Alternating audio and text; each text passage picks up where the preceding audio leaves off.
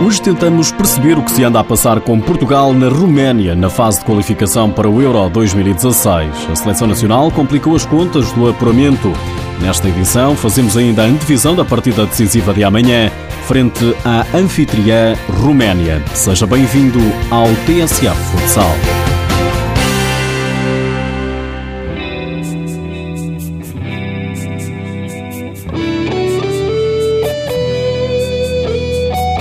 Do céu ao inferno. É o que melhor descreve para já a participação de Portugal na qualificação rumo ao Euro 2016 que decorre na Roménia. A avaliar pelo primeiro jogo, na quarta-feira, frente à Geórgia, o jogo de estreia, jogo oficial número 100, tudo parecia correr de feição a Portugal. Uma vitória por 7-0 levou mesmo o selecionador Jorge Braz a classificar uma exibição a roçar a perfeição, mais que uma entrada com o pé direito. Entrada a dois pés, praticamente. Entramos de forma extremamente organizada, a saber muito bem o que tínhamos que fazer. E aquela fase inicial do jogo foi, foi muito, muito, muito boa. A roçar a excelência, explorámos muito bem, quer em termos defensivos, o que tínhamos que fazer, muito bem em termos ofensivos, eh, quais eram as janelas que, que, sabíamos que se iriam abrir com mais frequência e a gerir o jogo com muita qualidade. Uma ou duas transições, mas transições mais diretas deles, eh, não, não demos a mínima hipótese eh, de criar perigo à Geórgia e nós tivemos muita qualidade no, no nosso processo de organização como equipa.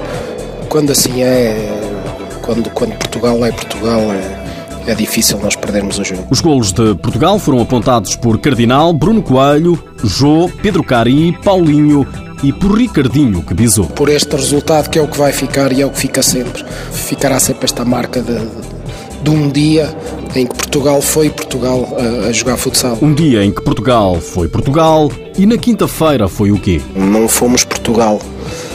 Quando não somos Portugal, não, não... não se ganha. Portugal caiu com estrondo diante do Cazaquistão, derrota por 3-1.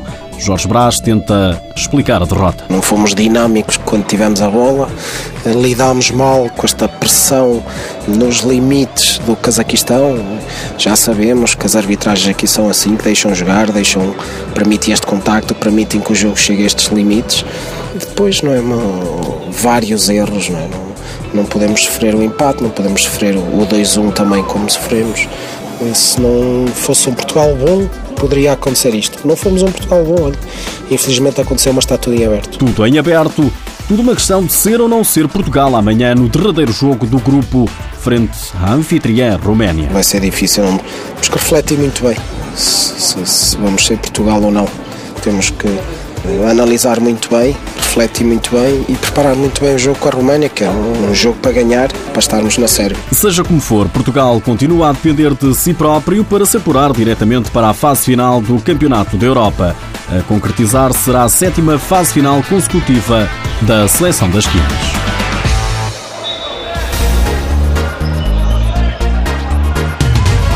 Vamos então às contas do Grupo 7 de Portugal. Nos outros jogos, a anfitriã Roménia tem duas vitórias, venceu a seleção do Cazaquistão e da Geórgia, é a primeira classificada por isso. Segue-se o Cazaquistão com 3 pontos, os mesmos que Portugal. A Geórgia tem 0 pontos. Assim sendo, na derradeira jornada, Portugal defronta a Roménia e se vencer igual aos romenos, sendo depois uma questão de aferir quem tem melhor diferença entre golos marcados e sofridos. Ricardinho acredita, mas espera dificuldades. Basta dizer que a equipa anfitriã é a equipa que vai jogar em casa e que vai ter aí o público todo a apoiar, é que nos vai pôr à prova e eu acho que nós temos mais qualidade suficiente para passar esta fase. Recorde-se que os vencedores de cada grupo da fase principal qualificam-se diretamente para o Euro 2016, para o qual já está apurada a Sérvia na qualidade de anfitriã, os sete segundos classificados da ronda principal, assim como o melhor terceiro, disputam um play-off a duas mãos. Uma nota ainda para a dupla de arbitragem Eduardo Coelho e Nuno Bugalho. Os dois também representam Portugal. Estão nomeados para dirigirem algumas partidas do Grupo 3 na Polónia.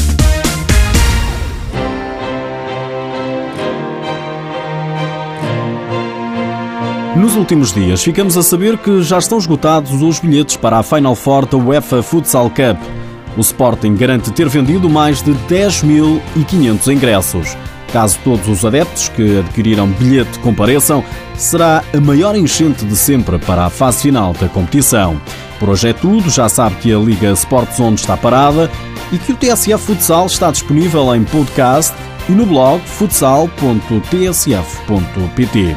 Já agora, sabia que há golos do Arsenal em futebol que fazem lembrar futsal?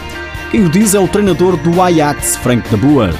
Na antevisão ao jogo, com o Dnipro para a Liga Europa, o treinador do Ajax revelou que a receita para dar a volta ao resultado negativo da primeira mão seria jogar como o Arsenal jogou na terça-feira frente ao Mónaco.